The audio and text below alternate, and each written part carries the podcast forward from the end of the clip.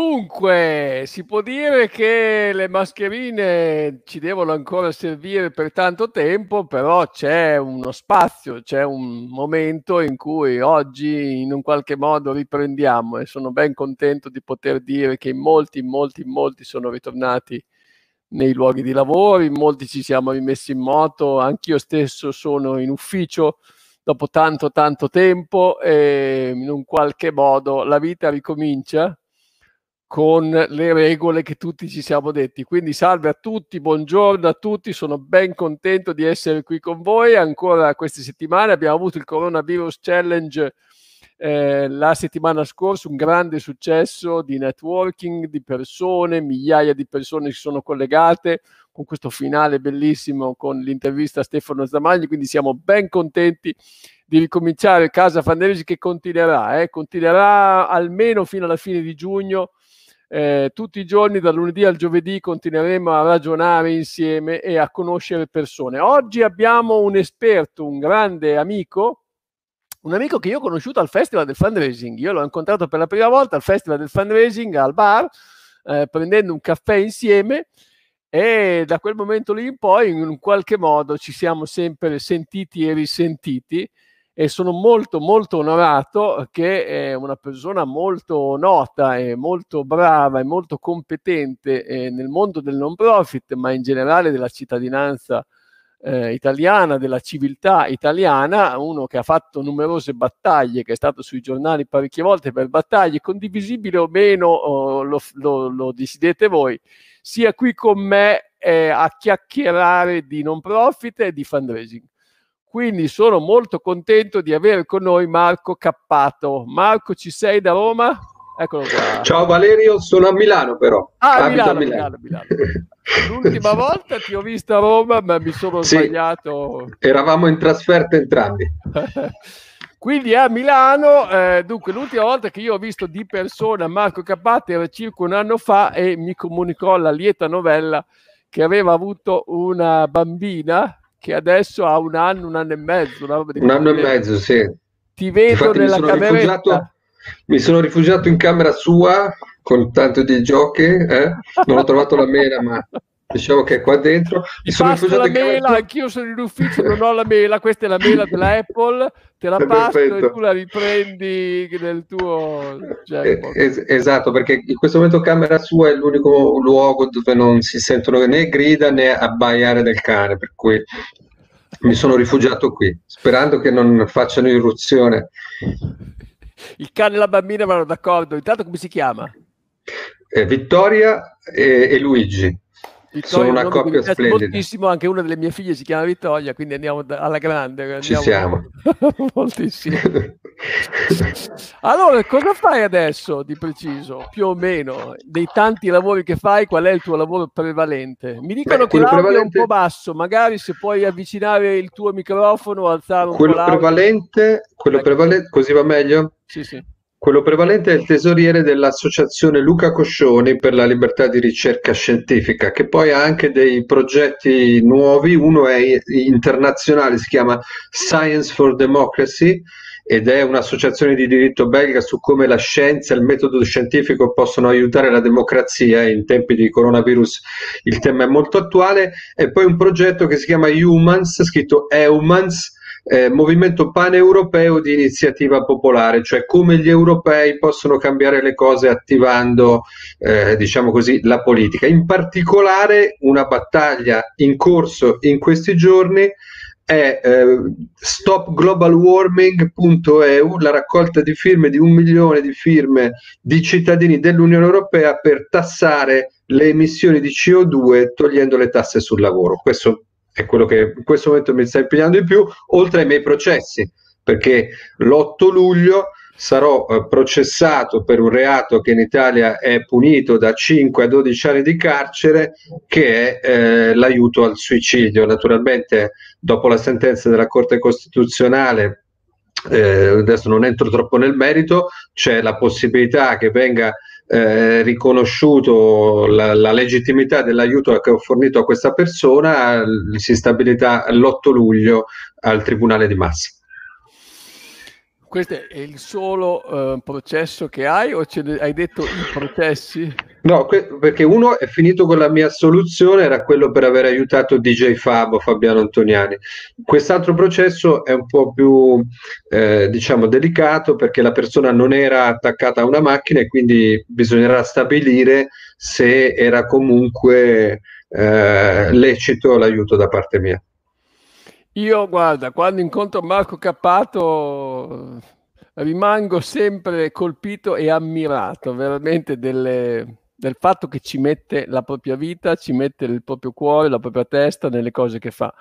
E quindi io di fronte a scelte di questo genere ho sempre il massimo rispetto. Poi magari le mie idee o le sue idee non, non sempre sono coerenti, cioè non sempre andiamo d'accordo, ma si può benissimo andare d'accordo senza essere d'accordo. Questo certo. deve essere chiaro perché Soprattutto sempre un esempio banale, stupido se vuoi, però dico, se Ombretta Colli e Giorgio Gabber sono stati insieme 40 anni, una era di Forza Italia e l'altra era di sinistra estrema, quindi però andavano perfettamente d'accordo e hanno avuto una famiglia che ha funzionato, quindi esatto. anzi bisogna cercare di andare d'accordo proprio quando non si è d'accordo, questo è il bello del...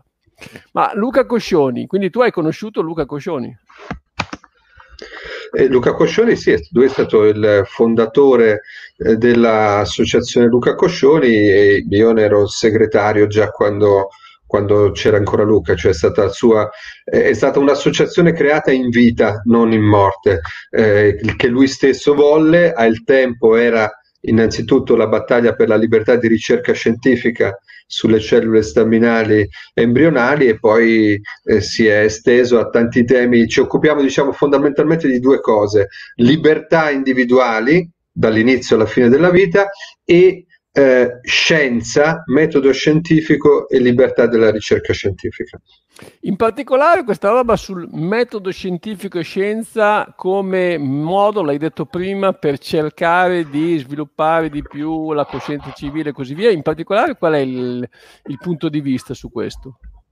Beh, intanto la conoscenza, poi ci colleghiamo anche alla emergenza coronavirus, perché credo che tutti stiamo un po' imparando l'importanza di prendere de- de- delle decisioni basandoci sui dati, sui fatti.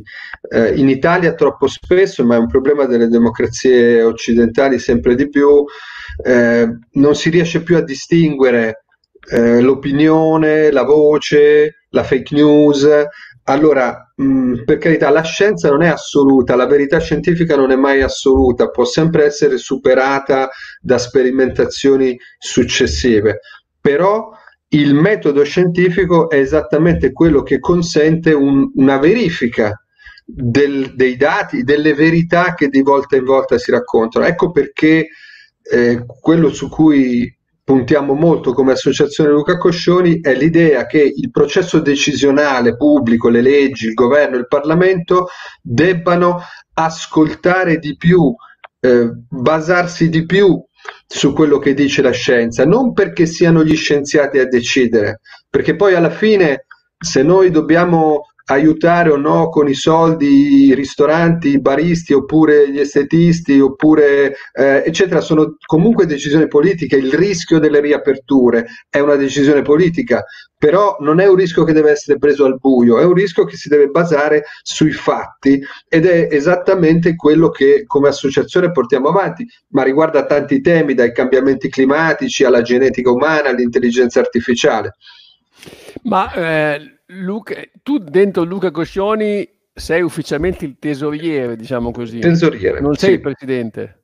No, il segretario, che è la carica più importante, è Filomena Gallo, che è eh, un'avvocata che è quella che ha eh, diciamo, condotto le iniziative giudiziarie sulla fecondazione assistita in Italia e che è anche coordinatrice del, del collegio giuridico di difesa mia sui temi del fine vita. Poi ci sono tre copresidenti, uno è Michele De Luca, un grande scienziato eh, che mh, lavora a Reggio Emilia, che è quello che ha ricostruito la pelle di un bambino, i cosiddetti bambini farfalla, insomma è un grandissimo scienziato sulle cellule staminali.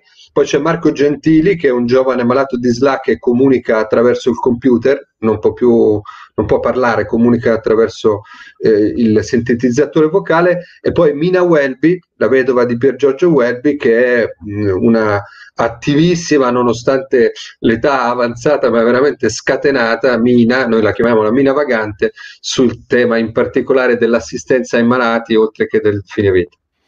Quindi te, oltre alle tue battaglie e quindi a occuparti della virgolette politica di queste associazioni di cui tu fai parte e di cui sei promotore, ti occupi anche di portare a casa in un qualche modo le risorse economiche, perché come tesoriere, virgolette, sei il fundraiser dell'associazione. Allora, devo dire un po' la scuola radicale, io eh, non sto più diciamo, frequentando eh, vita di partito, ma ho per eh, più di un quarto di secolo eh, vissuto assieme a Marco Pannella al Partito Radicale e lì ho, credo, spero di aver imparato l'ossessione.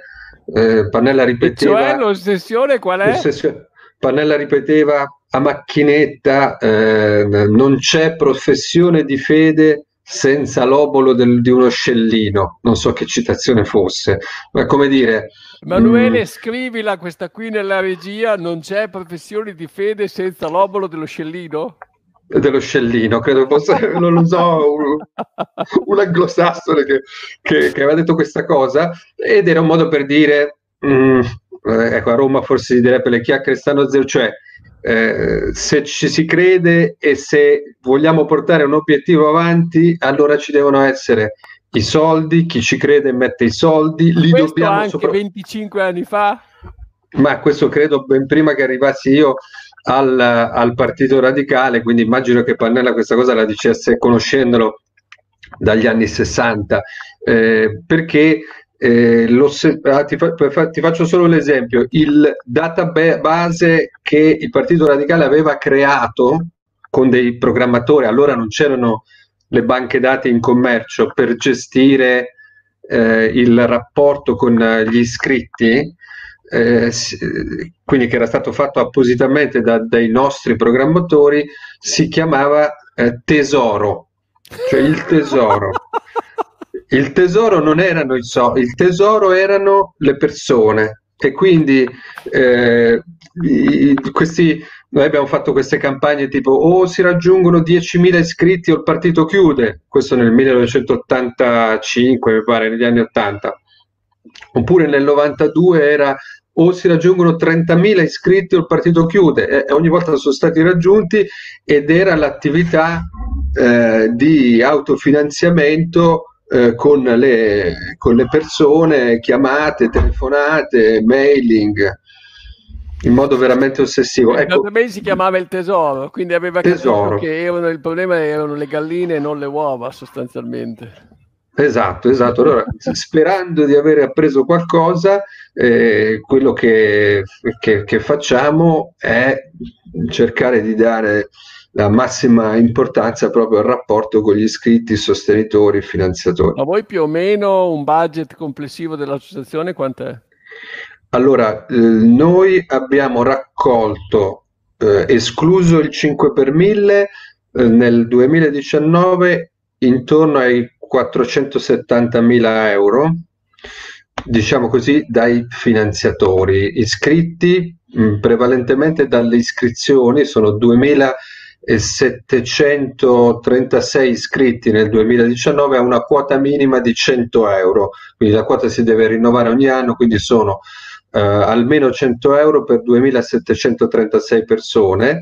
Poi ci sono i contribuenti, quelli che contribuiscono senza iscriversi, magari alle, alle singole campagne, eh, e, ehm, e in totale, in totale sto guardando, ecco no, scusami, ho, dato, ho detto una cosa sbagliata, erano 400, eh, sono in totale, unendo gli iscritti ai sostenitori, sono 600, oltre 600 mila euro di autofinanziamento puro, diciamo. Eh, poi c'è il tutto questo voi me lo portate a casa con lettere personali, email, telefonate. Questo è un, uh, un misto, adesso sto cercando Ma di... Circa, di... adesso non c'è bisogno del dato, mm.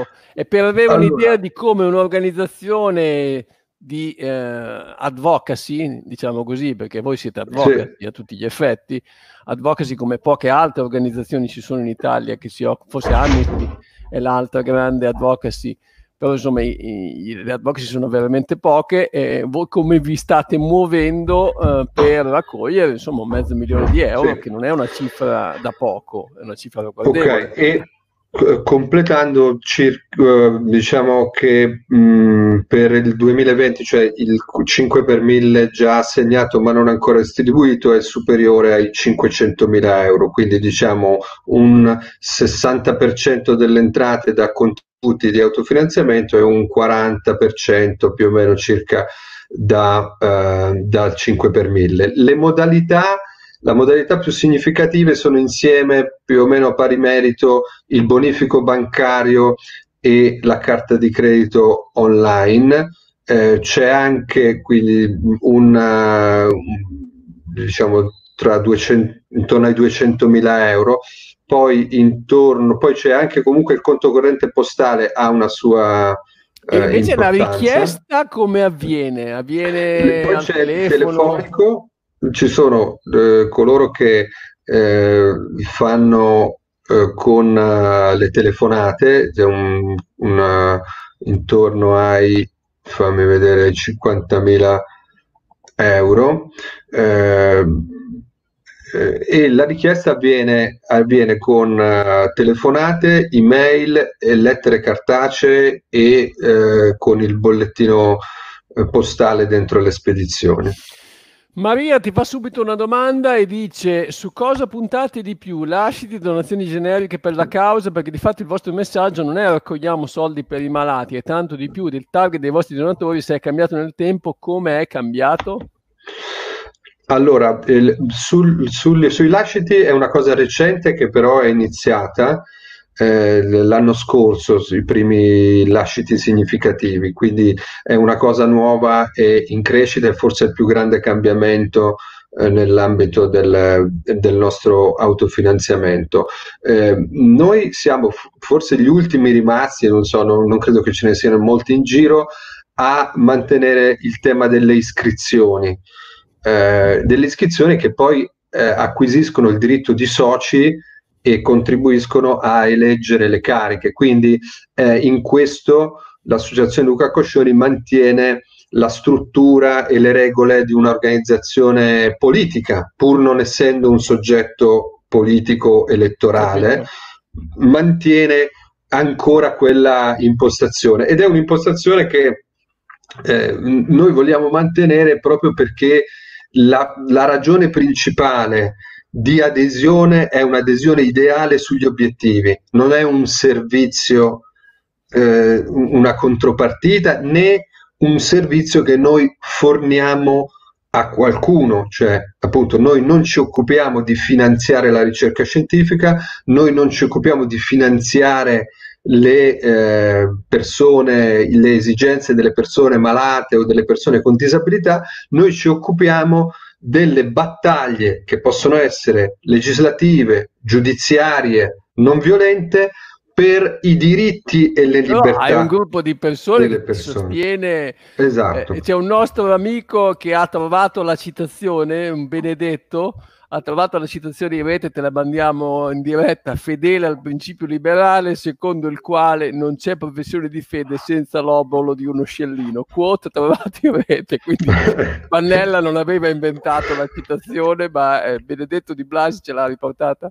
Sì, sì. altrimenti non avrebbe detto scellino, quindi anch'io avevo, avevo questo dubbio. No, il motto dell'associazione Coscioni è dal corpo del malato al cuore della politica, cioè il lavoro che noi facciamo è un po' a metà tra la politica e il no profit classico tradizionale, cioè è vero che non forniamo un servizio di assistenza alle persone, però forniamo quello che potremmo chiamare, magari con un neologismo, una sorta di servizio politico, cioè di servizio alle persone affinché possano direttamente da protagonisti attivarsi per eh, fare rispettare le proprie libertà individuali. Perché questo è stato Luca Coscioni, lui era immobilizzato nella sua casa a Orvieto e eh, è diventato il leader con 50 premi Nobel che lo sostenevano sulla libertà di ricerca sulle cellule staminali.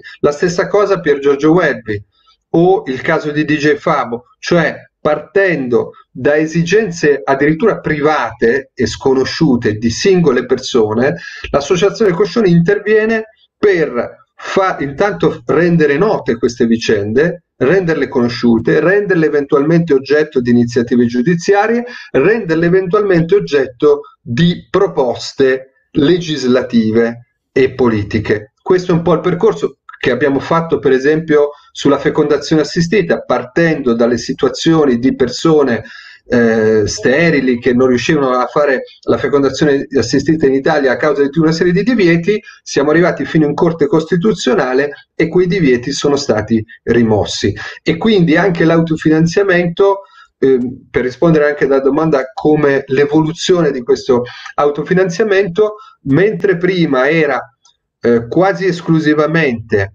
eh, diciamo rispetto all'iniziativa politica, anche perché ai tempi l'associazione era formalmente ehm, collegata all'area radicale, invece adesso è eh, autonoma, oggi abbiamo sia quel tipo di adesione, sia eh, una sorta di adesione più, più diciamo, comune al mondo no profit di servizi che sono comunque servizi non di assistenza, ma che di fatto comunque si rivolgono all'aiuto, aiutando le persone. Nel frattempo ho trovato anche, anche di marca, non facciamo pubblicità però. La Melinda. ma da questo punto di vista, ma, ho una domanda di tipo personale, ma hai fatto anche te certi digiuni eh, prolungati per sostenere le tue battaglie o era solamente un compito di pannella? No, al, beh, anzi, erano spesso anche molto collettivi, i cosiddetti satyagraha, eh, prendendo la, il termine gandiano che eh, usiamo, che abbiamo usato, eh, il più lungo che ho fatto sono stati 18 giorni in occasione della, proprio della vicenda di Pier Giorgio Welby, quando chiedevamo una risposta eh, per la richiesta di Welby di potersene andare, di poter morire senza soffrire, cosa che poi lui ottenne attraverso un medico Mario Riccio, che anche oggi è dirigente dell'associazione Luca Coscioni, e poi fu prosciolto Mario Riccio anche lì dall'accusa che in quel caso era di omicidio del consenziente.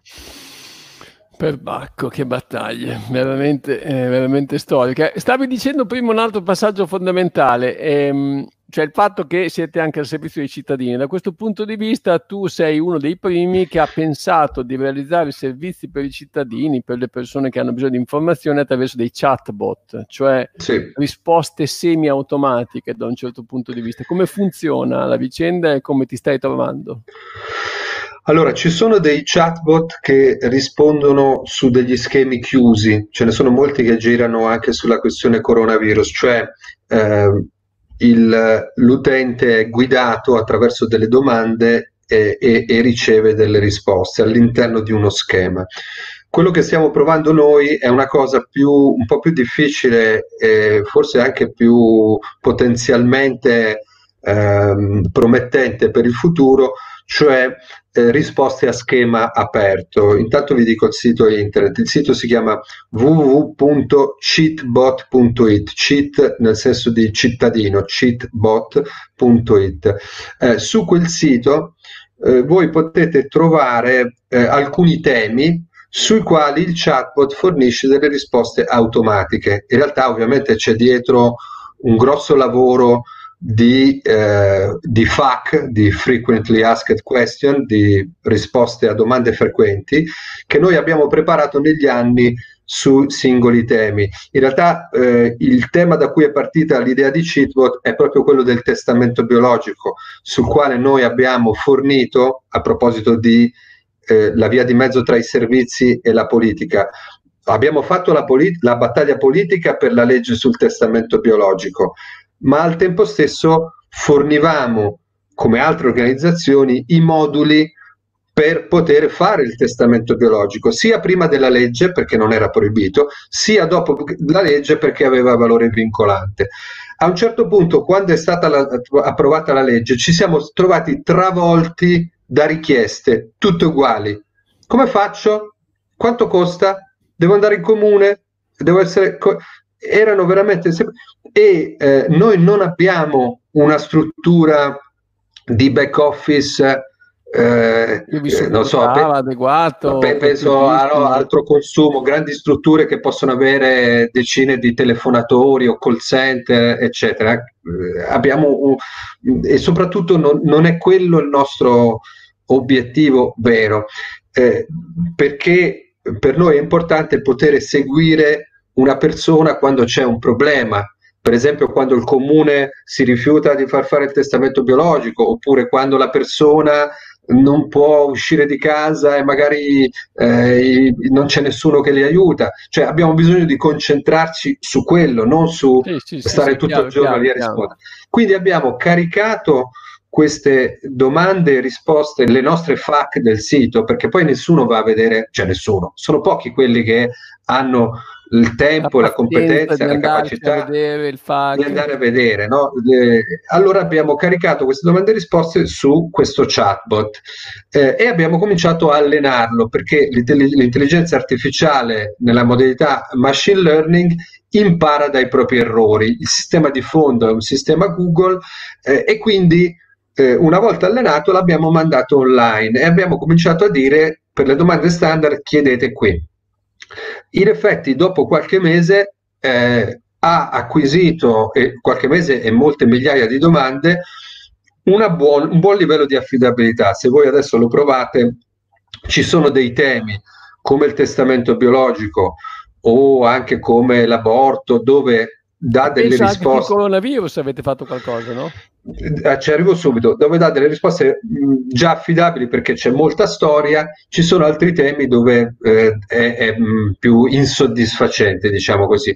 E questa è esattamente una delle cose che abbiamo fatto allo scoppiare del coronavirus, cioè ci siamo detti, noi non facciamo eh, non, non, forniamo assistenza nelle terapie intensive, non possiamo dare questa forma di aiuto che è quello oggi eh, sicuramente più di emergenza e più importante.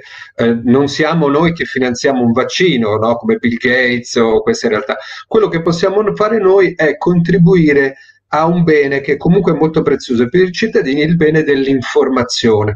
Quindi abbiamo caricato su Cheatbot tutte le FAC relative al funzionamento del virus e le, alle misure precauzionali e anche alle misure eh, poi di, diciamo, di sicurezza del governo.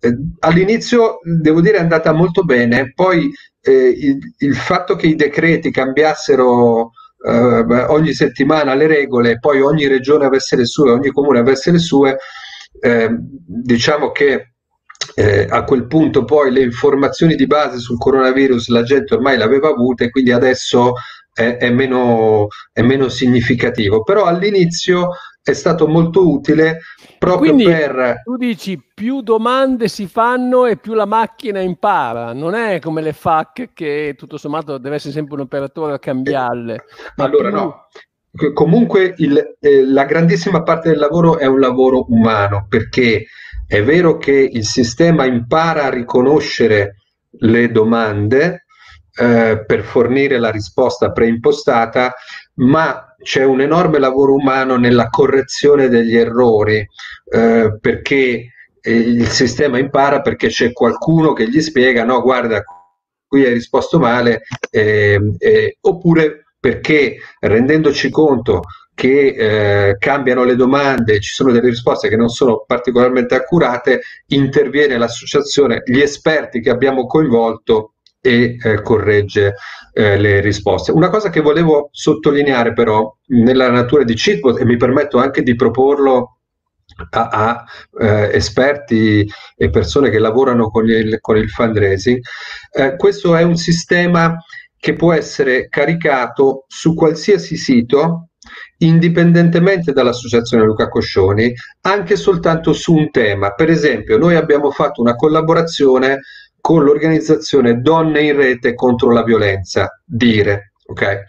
Um, le domande e le risposte sono loro che le hanno create, preparate. È un tema sul quale l'associazione Coscioni non ha una competenza specifica e le hanno caricate sul loro sito eh, in modo che l'utente possa autonomamente sul loro sito, non sul sito dell'associazione Coscioni, fare delle domande e avere delle risposte. Cioè questo sistema che è stato mh, creato da noi, ma è nato non per essere un sistema proprietario, cioè devi venire dall'associazione Luca Coscioni per avere le risposte, ma per un sistema dove sui diritti dei detenuti, sulle cure palliative, sull'immigrazione, sulla disabilità, qualsiasi organizzazione può partecipare al progetto, caricare quello specifico tema che gli interessa sul proprio sito e in questo modo si crea una sorta di eh, network, di rete di organizzazioni che condividono la propria esperienza e il proprio sapere eh, ehm, e questo serve, come dicevo prima, per togliersi il carico delle risposte standard e poter concentrare le proprie energie su quelle domande che invece eh, impongono e necessitano una iniziativa da parte dell'organizzazione. Bello, bello, bello, guarda, veramente. Ma iniziamo già ad andare verso il futuro in questo modo qui. Iniziamo già a pensare che la parte di personalizzazione è quella su cui dobbiamo spendere molto, molto tempo. La parte di standardizzazione è quella su cui possibilmente facciamo fare le oh, macchine. Oh, no, non solo, secondo me c'è una grande questione qui per tutto il mondo no profit, una questione più politica. Cioè, oggi l'intelligenza artificiale è riconosciuta come la tecnologia che sconvolge il mondo, già oggi lo è eh, con l'informazione, i social e lo sarà sempre di più nel mondo del lavoro.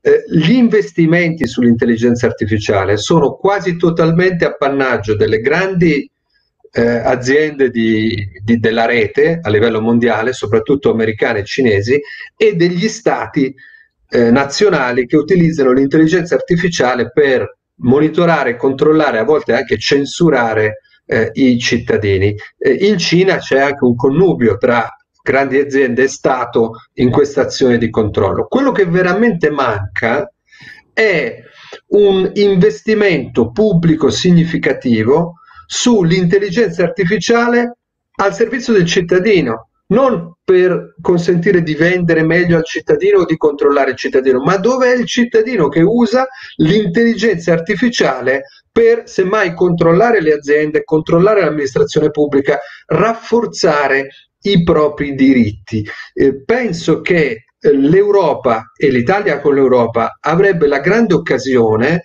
di eh, investire proprio su questo, perché la, la, partita tecnologica è una partita che, quella, quella pura dei data scientist, è una partita che non vinceremo perché i colossi sono altrove. La partita che possiamo vincere è quella del capitale umano, delle risorse umane nel valorizzare un'intelligenza artificiale capace, per esempio, di fare tesoro di tutta l'esperienza del mondo no profit. Noi abbiamo creato questo prototipo, questo prototipo è a disposizione di tutti, quindi contattatemi eh, se siete interessati con la vostra organizzazione a caricare un tema o anche un tema nuovo, non necessariamente i temi che già esistono, bello, il tema bello, che interessa a voi.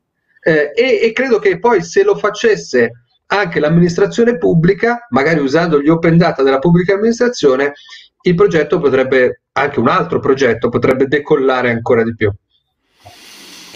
Dunque noi abbiamo la regola che duriamo mezz'ora e non vogliamo, sfor- non vogliamo eh, andare a sforare andare oltre la mezz'ora, però stare qui almeno un'altra mezz'ora, guarda Isabella si dice bravo, poi c'è, eh, devo fare un saluto assolutamente, eh, Massimo Coencagli, esatto, eh, vedi anche Emanuele pensava la stessa cosa, Massimo ti saluta, Massimo è ospite domani, quindi Massimo sta lavorando con noi. Eh, Massimo Coencagli avremo lo saluto, lo ringrazio.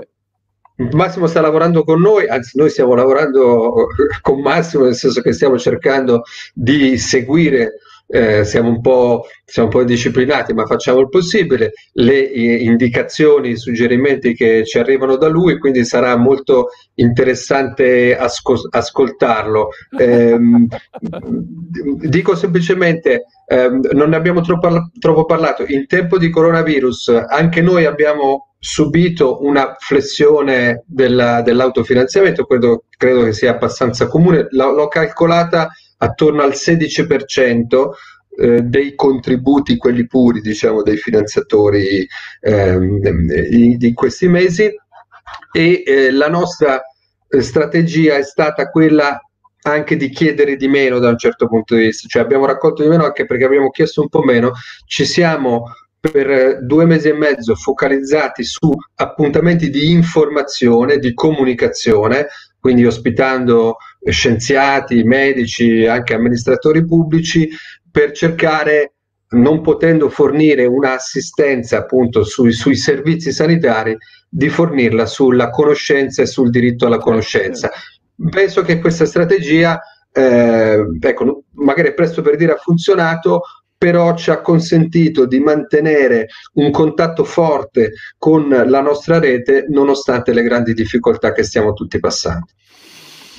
Io personalmente lo capisco perfettamente perché l'associazione Festival del Fundraising alla fine fa esattamente lo stesso mestiere su un ambito diverso, però a fornire conoscenze e informazioni e avere ospiti, ad esempio Marco, domani Massimo, per raccontarci cose. Noi non, non facciamo servizi a cause o particolari, ma facciamo servizi di conoscenza a questa comunità.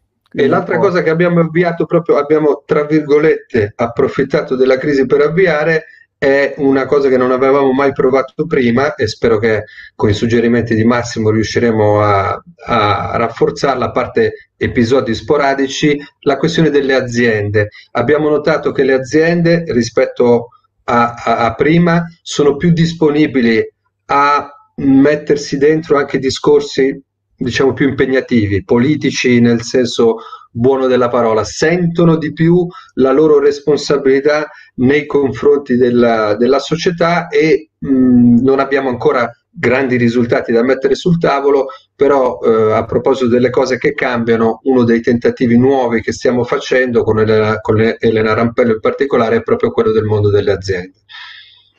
Parleremo anche di questo. Ti lascio l'estate libera, ma quando è settembre ci vieni a ritrovare. Eh, Assolutamente sal- sì. Ti salutiamo tanto, saluta la tua compagna che non conosco, Vittoria soprattutto, di un anno e mezzo. E quindi ecco sì. la mela, mi ripassi la mela e io me la riprendo oggi, mi devo pigliare un prodotto della Apple, non una mela perché non ce l'ho qua in ufficio.